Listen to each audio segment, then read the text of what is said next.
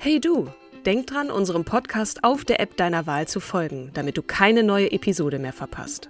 Und wenn du uns noch mehr unterstützen möchtest, schenk uns fünf Sterne auf Apple oder Spotify und lass uns auch noch eine tolle Rezension da. Mit Acast Plus kannst du uns übrigens werbefrei hören und auch 24 Stunden vor dem offiziellen Launch unsere neueste Episode vor allen anderen hören. Mehr Infos in den Show Notes.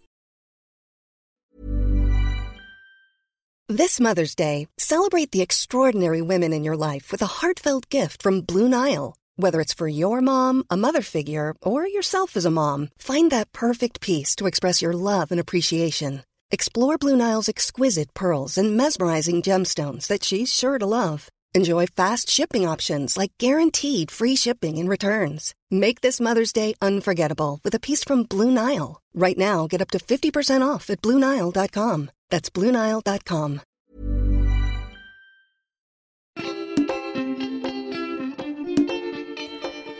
Hallo und herzlich willkommen zu einer neuen Folge unseres wundervollen Podcasts Starke Frauen an meiner Seite. Diesmal zwei Frauen, aber zuerst stelle ich eine Frau vor, die ihr auch schon alle kennt, nämlich die wundervolle, die gut gelaunte, die zauberhafte, die lächelnde Kim Seidler. Hallo, liebe Kim. Hallo, liebe Katrin, du wundervolle, großherzige, großartige wundervolle Frau. Ich habe Pipi in den Augen bei, dieser, Oh bei diesem Intro. Oh, das, Aber war, das war nicht meine Absicht. noch mehr, Schon am noch Anfang Pipi zu den, rühren. Pipi in den Augen, weil wir haben eine ganz, ganz tolle weitere Frau in Ja. unserer Runde, nämlich die Julia. Julia ist auf Instagram auf uns zugekommen und hat gesagt, Mensch, ihr müsst doch mal bitte eine Frau vorstellen. Die ist zwar total äh, nerdig, ähm, aber ich weiß ganz viel über sie. Das ist nämlich die Marie-André Eisen. Und äh, dann dachten Katrin und ich so, okay, wer ist die denn? Und haben echt wenig im Internet über sie gefunden und freuen uns umso mehr, dass Julia uns diese Frau vorstellt. Genau, liebe Julia, bevor wir zu, ähm, zur Marie kommen und wer sie war, ähm, was eine Botanikerin ist und warum du so fasziniert von ihr bist, vielleicht magst du ein bisschen was über dich erzählen. Wo kommst du her? Ähm, hast du beruflich oder in deiner Ausbildung mit Botanik zu tun? Wie kam es zu dieser Leidenschaft? Erzähl mal. Ja, also äh, ich komme aus Ingolstadt tatsächlich, aber ich befinde mich gerade in Regensburg ähm, in der WG und ich studiere vergleichende Kulturwissenschaften und sie ist tatsächlich eine der ersten Frauen, die man so finden kann, die in die Richtung geleitet haben, ähm, obwohl sie eigentlich eine Autodidaktin ist. Also deswegen ist sie sehr spannend. Aber tatsächlich mit Botanik an sich habe ich gar nicht so viel im Hut, aber mit dem Verweis auf Kulturwissenschaften wieder ein bisschen mehr. Sehr Mir fällt da cool. gerade ein, Kim, kannst du dich erinnern? Wir haben auch mal eine Folge gemacht über Jane Goodall, die äh, Schimpansenforscherin. Und die hat eigentlich auch was ganz anderes gelernt und hatte dann aber so eine Faszination. Und äh, aus ihr wurde eine der größten Affenforscherinnen überhaupt. Und äh, ja, wenn man eine Leidenschaft hat, dann steht auch manchmal vielleicht einfach ein, ein, in Anführungsstrichen, Berufsabschluss dem ja gar nicht so entgegen, wenn man, wenn man einfach äh, forscht und äh, zu Ergebnissen kommt, die für die Welt spannend sind. Magst du sie uns mal näher bringen? Wer war sie? Wo- Woher kommt sie? Ist sie äh, in diesem Jahrhundert, im letzten Jahrhundert oder ähm, geboren? Wer, wer war diese Frau? Ja, also Marie-André Eisen, beziehungsweise Marie Eisen früher, ist am 11.11.1847 in Horn geboren. Das ist ein Waldviertel und ähm, das ist in Niederösterreich. Und ich finde, man kann ihr Leben ziemlich gut unterteilen in so drei große Abschnitte, ähm, um es einfacher zu machen. Das, der erste ist eigentlich so ihre, ihr Leben mit ihrer Mutter äh, in der Villa Eppstein. Ähm, und der zweite große Abschnitt war dann mit Richard André und deswegen hat sie dann auch später den Doppelnamen Marie André Eisen bekommen. Aber da würde ich dann tatsächlich auch noch mal später kurz drauf eingehen. Und der dritte Abschnitt ist sozusagen nach dem Tod ihres Mannes das Leben einer bisschen verzweifelten Frau. Also Marie André Eisen hatte ähm, Glück im Unglück, weil ihr Vater ist recht früh gestorben. Allerdings hatte der einen Lottogewinn und den hat sie geerbt tatsächlich. Und somit hat sie ziemlich viel Geld geerbt und hatte es nicht unbedingt nötig zu arbeiten, beziehungsweise musste sich keine Sorgen machen. ähm, und lebte dann mit ihrer Mutter auf dieser Villa. Und sie führten echt ein gutes Leben dort, laden häufig Menschen ein zum Essen, zum Austausch über Kultur. Also es war ähm, durchaus ein sehr gebildetes Haus. War sie Einzelkind? Darf ich kurz zwischenfragen? War sie ein Einzelkind, ja, ne? Ja, mhm. genau. Sie war Einzelkind und dort lebte sie, dort hat sie dann ihre Leidenschaft entdeckt. Also sie hat dann ziemlich früh angefangen, schon zu sammeln und zu forschen und ähm, vorn hinweg, was ich noch vielleicht sagen muss, man hat ziemlich wenig über sie gefunden, weil sie einer dieser Frauen ist, die nicht aufgeschrieben wurden. Also ich habe am Anfang auch sie als Thema bekommen und ich war so ein bisschen, hä, wie, mhm. es, es, gibt nichts über sie. Mhm. Ja, und tatsächlich, ich musste ziemlich viele Bücher durchforsten, um so einzelne kleine Passagen über sie rauszufinden, ähm, weil leider wurde sie nicht so ähm, aufgeschrieben. Und Dort hat sie dann auch schon ziemlich bald mhm. die Feldforschung erfunden. Also Feldforschung ist gab es eigentlich noch nicht. Und sie ist allerdings rausgegangen und hat mhm. eine ganzkörperliche Freiluftbeschäftigung gemacht und war zumindest der Anfang der Feldforschung. Sie wird als sehr fleißig schon ziemlich bald beschrieben und sie hat sehr akribisch und sehr genau alles aufgeschrieben, Pflanzen aufgezeichnet und festgehalten.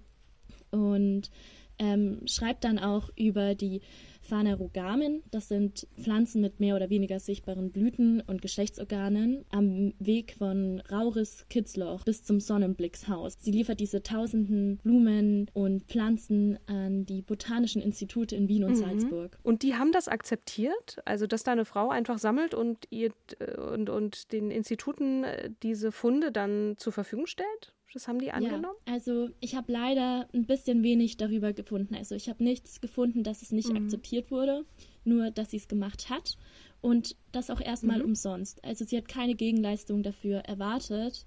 Ähm, der Lottogewinn hat ja noch ein genau. bisschen gewirkt. ja, das heißt, das war ja. unbezahlt und insofern haben die Institute mhm. dann halt gesagt, ja, nehmen wir gerne.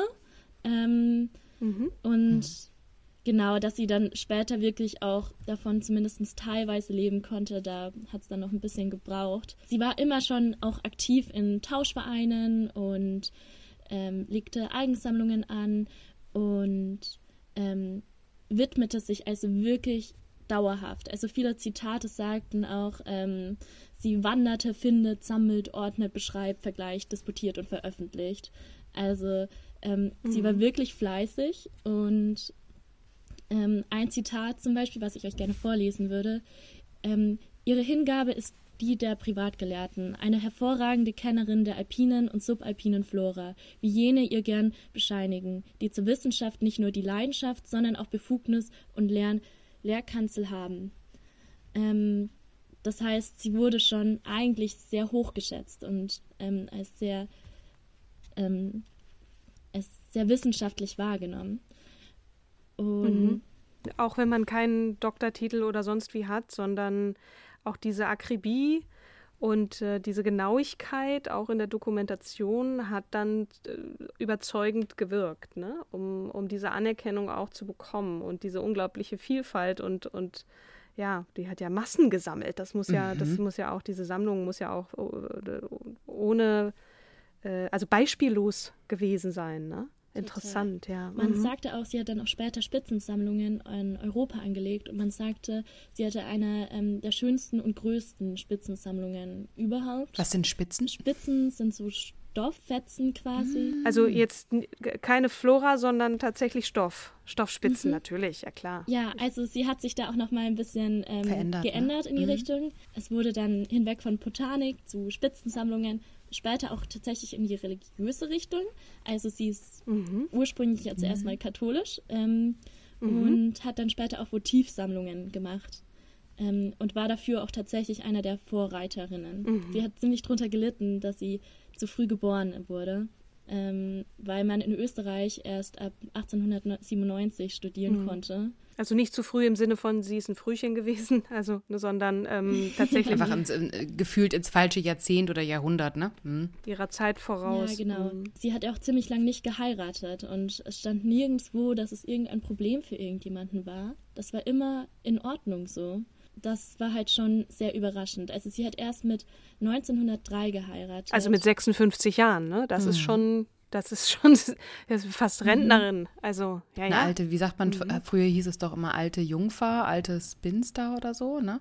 Aber mhm. offensichtlich äh, hat sie das ähm, mhm. kalt abperlen lassen. Genau, ja. Also schon auch die Anerkennung von außen und sicherlich auch gestärkt durch ihr Elternhaus, ihre Mutter ähm, muss das ja auch irgendwie gut geheißen haben. Also die hätte sie ja auch pushen können, was nicht heißt, dass es dann auch passiert wäre, aber ähm, offensichtlich ja. war das ja auch kein Problem. Das ist auch ähm. tatsächlich ungewöhnlich, aber dazu habe ich weiter auch nichts gefunden. Man weiß halt auch wenig Persönliches, weil jetzt auch kein mhm. Tagebuch oder sowas bekannt mhm. wurde. Das heißt, alles, was man weiß, ist eigentlich entweder aus ihren mhm. eigenen Werken oder von anderen Gelehrten, die sie zitieren und auf sie Bezug nehmen da war es auch eher eine Liebesheirat, also auch später, wie man annimmt, weil sie hat ähm, Richard André sehr begehrt und sein Werk auch ziemlich hoch geschätzt. Also sein Hauptwerk war ein allgemeiner Handatlas in 86 Karten mit erläuterndem Text und da stand anscheinend ein Nobel-gebundenes Exemplar von 1881 in der Bibliothek ihrer Eltern. Und das hat sie sehr geliebt, auch schon ziemlich früh. Also ich kann jetzt auch nicht genau sagen, in welchem Alter, aber das hat sie sehr geprägt. Und dadurch hat sie vielleicht auch ähm, zu diesem Forschen und Sammeln gefunden. Aber sie hat eigentlich einiges Richard André voraus, mhm. worüber ich auch gerne noch später Bezug nehmen will. Also sie haben geheiratet, sie ist dann tatsächlich auch wegen ihm zum evangelischen Glauben konvertiert. 1903 sind sie dann nach München gezogen. Man geht davon aus, dass es ein Kompromiss sein könnte, weil sie war ja so Spezialistin für die bayerisch-österreichischen Alpenraum und er wohnte da nicht und dann ähm, haben sie sich so ein bisschen drauf geeinigt und sie hat sich auch in Braunschweiger Tracht abbilden lassen. Also sie hat schon versucht, da auch ähm, mhm. einen Kompromiss einzugehen. Allerdings stand sie auch sehr im Schatten ihres Mannes. Also 1904 erschien zum Beispiel Andres Arbeit Votive und Weihgaben über süddeutsche Votive. Ähm, das sind eigentlich so häufig im religiösen Kontext, so Glaubensbilder hängen häufig in Kirchen, kann tatsächlich sehr vielfältig aussehen, sind häufig klein, genau. Und in deren Vorwort räumte er schon ein, ja, mhm. also es hing, also die Grundlage waren die Sammlungen von ihr, von den mhm. Motivgegenständen seiner Frau, aber er wollte unbedingt mhm. noch in diesem gleichen Satz betonen, dass die Hauptquelle seine eigene Forschung ist. Natürlich. Und ähm, das hat es natürlich wieder ein bisschen runtergespielt. Geschmälert. Ähm, mm. Genau, ja. Und ähm, da stand sie sehr lang im Schatten ihres Mannes und das haben auch tatsächlich auch viele nach ihr noch, also viele, die sie zitiert haben, haben davon berichtet, ähm, dass es eigentlich schade ist, weil man immer nur von Richard André oder vom Paar gesprochen hat, aber selten von ihr alleine. Mhm. An sich war sie ein großer Fan von seinem Stil und allerdings war er häufig nicht so genau. Er hat sich leicht zu Spekulationen hinreißen lassen. Er hat häufig eine Hochmut gehabt in seinen Texten, eine Überheblichkeit gegenüber anderen Ländern, anderen Sitten und ähm, hat keine eigenen Grundlagen gehabt. Also Andrea Eisen hatte ihre eigenen Sammlungen, ihre eigenen Forschungen, auf die sie sich berufen hatte, was sehr akribisch, sehr genau, hätte sich nie zu Spekulationen hinreißen gelassen, hat auch nur eins zu eins dargestellt, ähm, was sie ähm, merkte und sie meinte auch, also ein Zitat sagte, sie konstatiert, aber wertet nicht. Und das kommt natürlich aus dem botanischen Bereich und das ist natürlich viel wissenschaftlicher, als es Richard André zu dieser Zeit war. Mhm. Also ihr Impetus war eigentlich Sammeln und Beschreiben gegen Verschwinden und Verflachen. Mhm. Das heißt so, man vermutet, das war das, was sie so angetrieben hat. Und da habe ich auch ein Zitat. So verschwindet allmählich diese Art von Opfern und man sieht, wie es nötig ist, diese Reste eines einst weit verbreiteten religiösen Volksbrauchs noch für spätere Zeit zu verzeichnen. Ähm, und das ist aus einem ihrer Werke. Mhm. Und das beschreibt es eigentlich ganz gut. Man muss vielleicht dann noch dazu sagen, sie ist jetzt gerade so als Botanikerin äh, eingeführt worden, auch von uns, äh, ne? weil, weil wir haben ihr so ein Label gegeben. Aber sie ist ja mhm. tatsächlich mhm. auch eine wissenschaftliche Sammlerin, eine Volkskundlerin, ja nicht nur irgendwie eine Biologin. Also sie, sie geht ja und, und ähm, Theologin kann man ja auch fast sagen, also eine, eine, eine Wissenschaft äh, so in mehreren Bereichen. Und äh, hat, ohne äh, es studiert zu haben, diese Wissenschaft sich selbst angeeignet durch ihre Akribie und äh, etwas zu zeigen, wie es ist. Das ist schon, das ist schon sehr bemerkenswert und hatte dann so ein, ich sage jetzt mal salopp, so einen Typen, der zwar anerkannter Wissenschaftler ist, aber jetzt auch nicht unbedingt ein, äh, ein Steigbügel für sie äh, offeriert hat. Ja? Er hat jetzt nicht gesagt, so komm, Schätzelein, du hast hier richtig was drauf. Ähm, ich, ich helfe dir jetzt mal, wie das ja doch auch durchaus einige Männer zu dieser Zeit schon gemacht haben. Das ist jetzt nicht der Fall. Ne? Es ging ja dann leider auch nicht so gut aus für sie, um es jetzt schon mal so ein bisschen negativ zu teasen. Aber ähm, over to you, äh, Julia, wieder. Ja, also das ist tatsächlich auch ein Punkt. Und sie durfte ja auch schon bei der Hochzeit ihren Namen noch behalten, mhm. ähm, weil sie schon als Wissenschaftlerin anerkannt war. Also es kam mhm. nicht nur durch ihren Mann, dass sie in irgendeinen Erfolg kam, sondern sie haben sich wahrscheinlich auch auf wissenschaftlichen Kongressen kennengelernt. Ähm, man geht davon aus zumindest. Mhm. Und ähm, deswegen mhm. war das zu der Zeit ja auch total unnormal. Und Deswegen war es möglich. Der, der, Doppelname, ne? Ja, genau. War mhm. er, wie viel mhm. älter war er als sie? Mhm. Ähm, weil er ist ja vor ihr gestorben, aber das hat ja manchmal nichts zu sagen. Waren die gleich alt oder einfach ja, nur also Interesse Er war halber? deutlich älter, zwölf Jahre älter als sie. Mhm. Also schon ein bisschen älter, aber eigentlich schon in Ordnung, ja. Mhm. Mhm. Genau. Und sie hatte leider dann später ein bisschen Leid erfahren. Ähm, insofern dass nach dem Tod ihres Mannes ähm, 1912 ähm, sie das Problem hatte, dass ihr Geld ausging. Und ja. Ähm, mhm. das ist so auch eine der schlimmsten Erfahrungen, die sie schilderte, auch als Forscherin, weil sie musste ihre Votivsammlungen und Spitzensammlungen verkaufen, von denen sie ja schon bereits einige verschenkt hatte. Und dieses Teilen und Zerteilen und dieses Werk zugrunde gehen sehen von ihr, das hat ihr sehr wehgetan und musste dann tatsächlich auch auf die Güte von anderen vertrauen, mhm. zum Beispiel vom Kronprinzen Ruprecht, der dann ähm, seine ehemalige Wohnung ähm, zur Verfügung gestellt hatte, damit sie eine Unterkunft hatte und dort wohnen konnte. Mhm. Allerdings hat sie trotzdem noch eine ziemlich ähm, wichtige Aufgabe erledigt, denn sie hatte auch einen Studenten damals, ähm, und zwar Rudolf Chris, und der hat sehr viel von ihr gelernt, ähm, wurde allerdings dann auch wesentlich bekannter als sie. das ist auch so Leider. bitter irgendwie, ne? Und er hatte wirklich die Grundlagen von ihr wiedergenommen und sie weiterentwickelt. Hm. Also, Aber auch unter Nennung ihres Namens oder hat er das verschwiegen? Er hat sie schon benannt, also mehr als ihr Mann auf jeden mhm. Fall. Aber das Problem war halt, dass auch später immer Rudolf Christ zitiert wurde. Also nie Ma Marie mhm. André Eisen in späteren Werken. Es ist eigentlich immer nur die Rede von Rudolf Christ. Rudolf Christ allerdings hat sie durchaus zitiert und genannt und sie, sie auch hochgelobt tatsächlich. Aber das Problem war dann auch eher wieder die späteren Wissenschaftler, wo sie untergegangen ist. Hm, sie ist ja leider nicht alleine. Ich erinnere mich auch, Kim, an die Folge zu Aspasia, die ja wegweisend war für, ja. für die Philosophie. Und wir erinnern Sokrates. uns alle an Platon mm. und mhm. Sokrates und all diese Herren, die da mm. vor sich mhm. hin philosophiert haben. Aber das Aspasia die von sozusagen. Ihr geschult die, wurden. Genau, von ihr mhm. geschult wurden. Ähm, gut, da reden wir von der Antike und nicht vom äh, 20. Jahrhundert oder 19. Mhm. Aber ähm, trotzdem, ne, dass es so lange gebraucht hat, bis Frauen ihren Platz in der Wissenschaft hatten.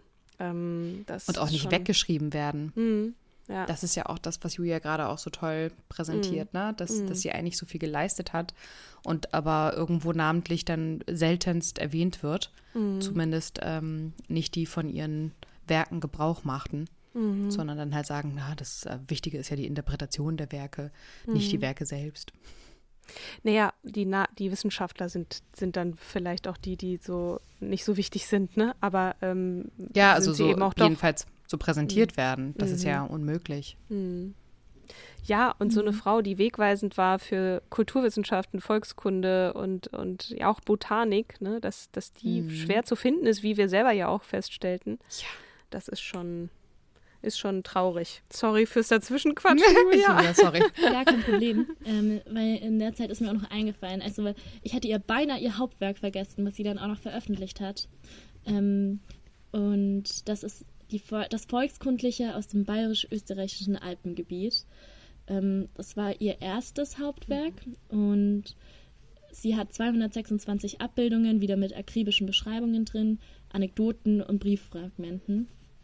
Und ähm, das ist tatsächlich auch sehr ähm, intensiv, also sehr inhaltlich, sehr wissenschaftlich. Mhm. Ich würde sagen, sogar schon fast wissenschaftlicher Standard von heute. Das ist schon sehr ungewöhnlich. Herbert Nikic, ein ehemaliger Volkskundler, ähm, zitierte sie auch und sagte, zeugt zu einer selbstbewussten, geistig und materiell unabhängigen Forscherin. Allerdings eine Art Kärntnerin der Wissenschaft, unbedankt und im Dienst männerdominierten Gelehrtentums. Und das beschreibt es eigentlich auch nochmal ganz gut, ähm, dass sie unter dem Patriarchat ein bisschen gelitten hat. Ja, ein bisschen ist gut, ne? also wir lachen jetzt, ähm, ist natürlich auch traurig, mhm. aber jemand, der das dann auch anerkennt mhm. und sagt, ne, was, wer weiß, was aus ihr geworden wäre, hätte sie, und du hattest es vorhin ja auch schon gesagt, zu einer anderen Zeit gelebt, ne, dass ihr diese Anerkennung eben nicht verwehrt geblieben war und sie im Dienste des äh, sehr männerlastigen, der sehr männerlastigen Wissenschaft dann äh, war und, und leider da auch ein bisschen unterging. Ähm, aber dafür ist dieser Podcast ja auch da, dass wir solche Frauen vorstellen und ihnen eine Bühne geben. Ja. Genau. Ähm, und es ist tatsächlich ja. auch noch eine ziemlich wertvolle Quelle noch heute. Also ähm, jetzt fängt man wieder langsam an, von ihr zu, zu zitieren und alleine schon, dass ich über sie auch ein Fachreferat halten durfte, ähm, sagt ja aus, dass es wieder besser wird mhm. und ganz kurz noch der Begriff Kernerin ist das wie Kana jemand der also Kana sind ja diese Motive die religiösen Motive und heißt ist das dann Kernerin ich kannte den Begriff eben nicht und mhm. ich habe versucht ihn irgendwie zu googeln aber kann es mir gerade nur so ein bisschen zusammenreimen deswegen frage ich vorsichtshalber mal nach ähm, mhm. also ich habe damals auch nachgeschaut und habe das so unter dem Begriff ähm, so Knechtin in der Art gefunden. Mhm. Ah, ah, ja. Mhm. Also sie ist Dienerin der, der männlich geprägten ja. Wissenschaft. Die nette Zuarbeiterin. Das ist so wie die Ghostwriter, die dann das Buch für dich schreiben. Ja, die werden ja dann manchmal mit dem Buyout auch bezahlt, aber in dem Fall äh, manchmal. hat sie ja nicht mal die Anerkennung bekommen. Ne? Naja, manche, manche Professoren ja, lassen das okay. auch von ihren Wissenschaftlerinnen äh, innen schreiben. Und dann kannst du Glück haben, wenn du in der Danksagung erwähnt wirst dafür, dass du es mhm. alles für ihn geschrieben hast. Also hm. das machen nicht alle. Das Nein, war jetzt sehr ketzerisch. Wir möchten nicht von einer breitflächigen viele, Bewegung ausgehen hier. Ähm, immer im Zweifel für den Angeklagten. Aber zurück zu Marie André Eisen. Oh. Es wird wieder von ihr zitiert, was ja dafür spricht, was genau. für ein genau. Werk sie da hinterlassen hat, auch wenn das am Ende dann äh, ja in, in alle Himmelsrichtungen verstreut wurde. Ich ähm, so bildlich gesprochen, weil sie ja eben auch viele Sammlungen verkaufen musste, um nicht in Altersarmut leben zu müssen. Aber ihr Werk ist erhalten geblieben und das ähm, stimmt mich doch äh, auch ein bisschen positiv so gegen Ende der Folge. Genau. Die drei Key Takeaways, Julia, die du bei deiner Hausarbeit über sie also du hast die Hausarbeit über sie ja angefertigt und ähm, hast dich durch alle Bücher dieser Welt geforscht. Ge, ge und was sind sozusagen die drei Key Takeaways, die wir von Marie lernen können? Also es war eigentlich so genommen keine klassische Hausarbeit, ähm, aber das ist eigentlich auch irrelevant. Und zwar, sie hat ein sehr großes Interesse an einer Sache, für die sie brennt und setzt sie durch, auch wenn es eigentlich noch nicht möglich war, als Autodidaktin und hat sozusagen neue Wege eröffnet für alle, die nach ihr kamen. Ähm, das fand ich zum einen schon sehr inspirierend, zum anderen, mhm. dass sie sehr offen und nicht wertend durch die Welt gegangen ist. Also gerade aus wissenschaftlicher Perspektive, mir fällt es häufig auch teilweise noch sehr schwer, ähm, nicht meine eigene persönliche Meinung überall mit einfließen zu lassen. Ähm, und dass sie eben eine emanzipierte Frau war. Mhm. Also, und irgendwie, also mit Leidenschaft geheiratet, aus Liebe, nicht weil sie es nötig hatte, aus Interesse. Und das ist eigentlich schon sehr inspirierend, vor allem für dieses Zeitalter, finde ich. Absolut. Das ist ein mhm. wichtiger Zusatz. Ne? Ähm, das war, äh, ja, sie ist so diesen Trampelpfad äh, oder viele Trampelpfade zum ersten Mal gegangen und äh, hat sich getraut. Ne? Und äh, auch zum Glück, und wir können es ja nur äh, annehmen, dass es so war, auch den familiären Background und auch die finanziellen Möglichkeiten, äh, gerade als junge Frau, dann zu sagen, ich habe es nicht nötig, zu heiraten und sich eben ihrer Leidenschaft zu widmen. Das war vielleicht auch, wenn der Verlust ihres Vaters da sehr schwer wiegte, dann doch auch was, was, was sozusagen der Einstieg, den Einstieg in, in diese Karriere und wir müssen es doch mit Hinblick auf das, was sie geschaffen hat, so nennen, ähm, äh, dass das möglich war, eben durch auch das Geld von damals und es dann auch durchzuziehen. das ist wirklich inspirierend. Genau, mhm. und das wirklich auch als Autodidaktin, ne? Und dass sie, ja, genau. dass sie ähm, die Grundsteine, das hast du uns auch so schön bei Instagram noch geschrieben gehabt, die Grundsteine der Volkskunde mitgelegt hat. Mhm. Und äh, du hattest aber auch noch hingewiesen darauf, dass das im Zweiten Weltkrieg, also die Volkskunde im Zweiten Weltkrieg ein bisschen ja, schlecht dargestellt wurde. Und willst du darüber missbraucht. noch missbraucht, mhm. mhm. aber willst du darüber noch kurz zwei, drei Sätze sagen? Ja, also das spielt natürlich auch mit rein, ähm, weil Volkskunde war dann ziemlich schnell ähm, antisemitistisch angehaucht. Also Kunde, wie Nasenformen sind, wie Gesichtsformen sind und das kam ziemlich mhm. bald, beziehungsweise in Richtung ihres Alters zum Tode hin. Und ähm, das wurde natürlich nicht besser mit, den, mit dem Frauenstand im Nationalsozialismus. Und danach musste erstmal wieder komplett aufgeräumt werden. Und deswegen mhm. hieß es dann, hat man auch einen Namenswechsel vorgeschlagen. Weg von der Volkskunde, die so negativ konnotiert war, hin zur vergleichenden Kulturwissenschaft. Allerdings gibt es da auch ganz viele, also ganz viele Begriffe tatsächlich für den gleichen Studiengang. Zum Beispiel europäische mhm. Ethnologie oder um, kulturwissenschaftliche Anthropologie. Ähm, und man ist sich da immer noch nicht ganz einig. Manche sind auch dafür, dass Volkskunde weiter erhalten bleiben sollte. Und 1858 wurde auch erst Volkskunde zur Wissenschaft ausgerufen von Heinrich Riel. Das heißt, davor war das auch noch gar nicht ähm, irgendein Ding und es ist auch mhm. ziemlich neu. Und dann kam auch erst so die Gründung von Museen und Zeitschriften und Vereinen und das auch teilweise erst nach ihrer Geburt. Also dann auch 1890 wurde auch erst der Verein der Volkskunde gegründet. Also sie war da eigentlich echt vorne mit dabei, einer der ersten überhaupt. Und ähm, hat dann halt auch gelitten unter dem Nationalsozialismus, insofern, dass ihre Werke darunter gelitten haben.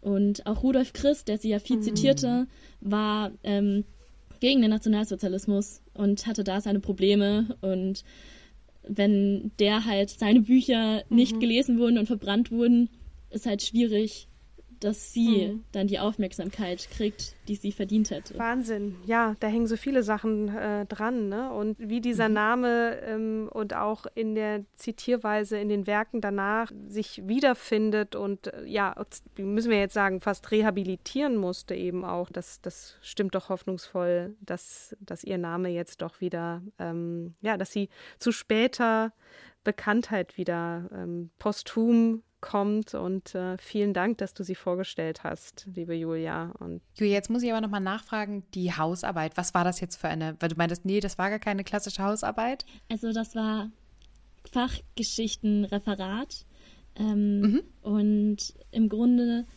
ist das, glaube ich, schon ein bisschen kleiner als eine Hausarbeit, weil ich glaube, also ich hatte, wir hatten alle Fachgeschichtenvertreter, die wir uns aussuchen durften und ich wollte unbedingt eine Frau nehmen und habe dann quasi gleich die erste Frau genommen, die kam auf diese Aufzählung, weil ich das für mich auch inspirierender finde.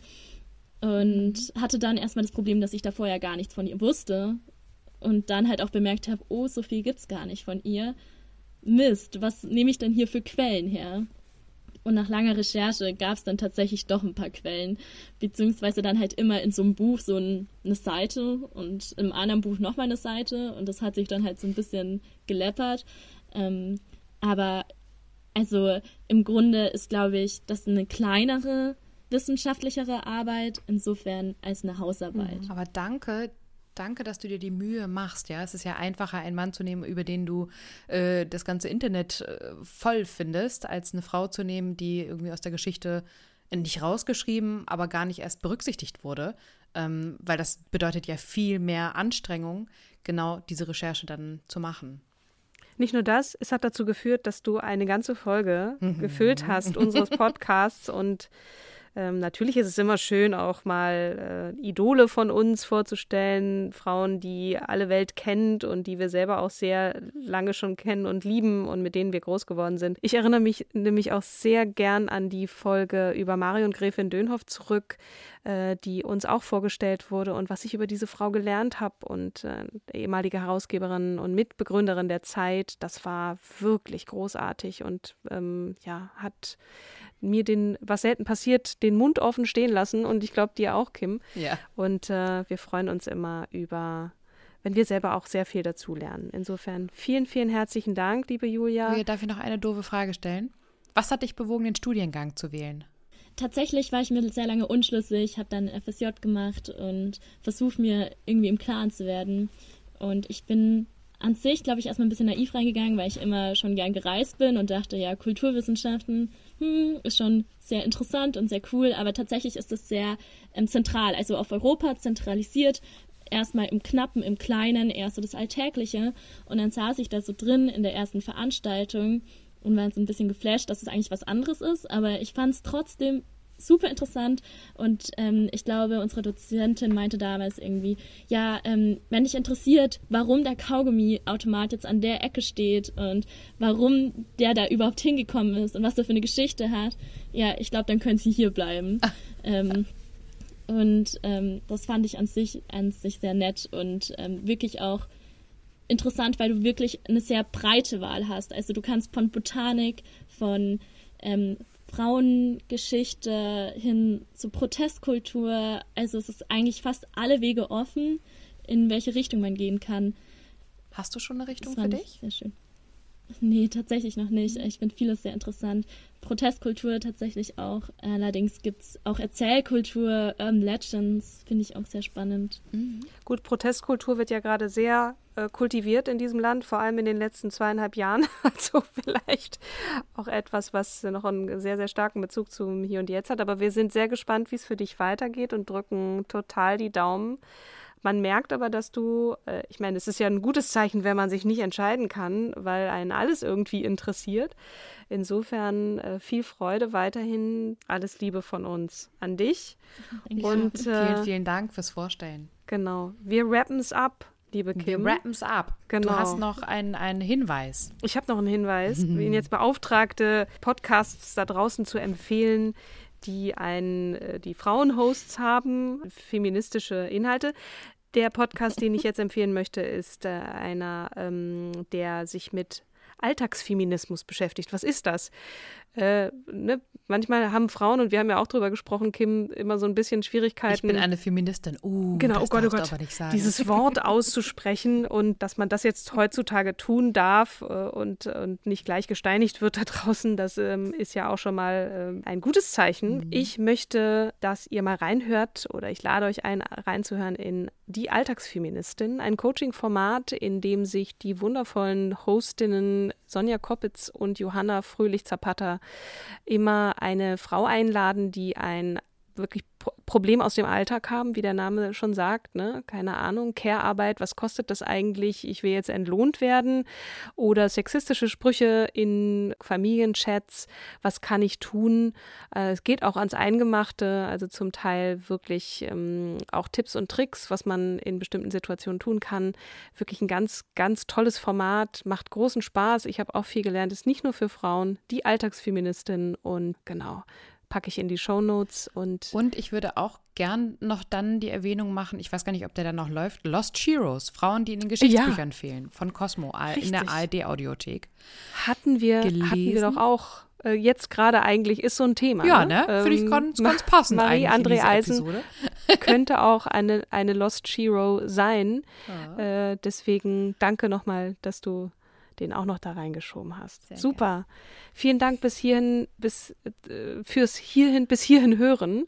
Jetzt, ich komme schon ins Stottern. Es wird Zeit, dass wir äh, aufhören. Bleibt gesund, bleibt munter. Ich freue mich, dich nächste Woche zu sehen. Liebe Kim, danke nochmal an Julia und ich sage danke. Bald. Tschüss. Tschüss. Tschüss.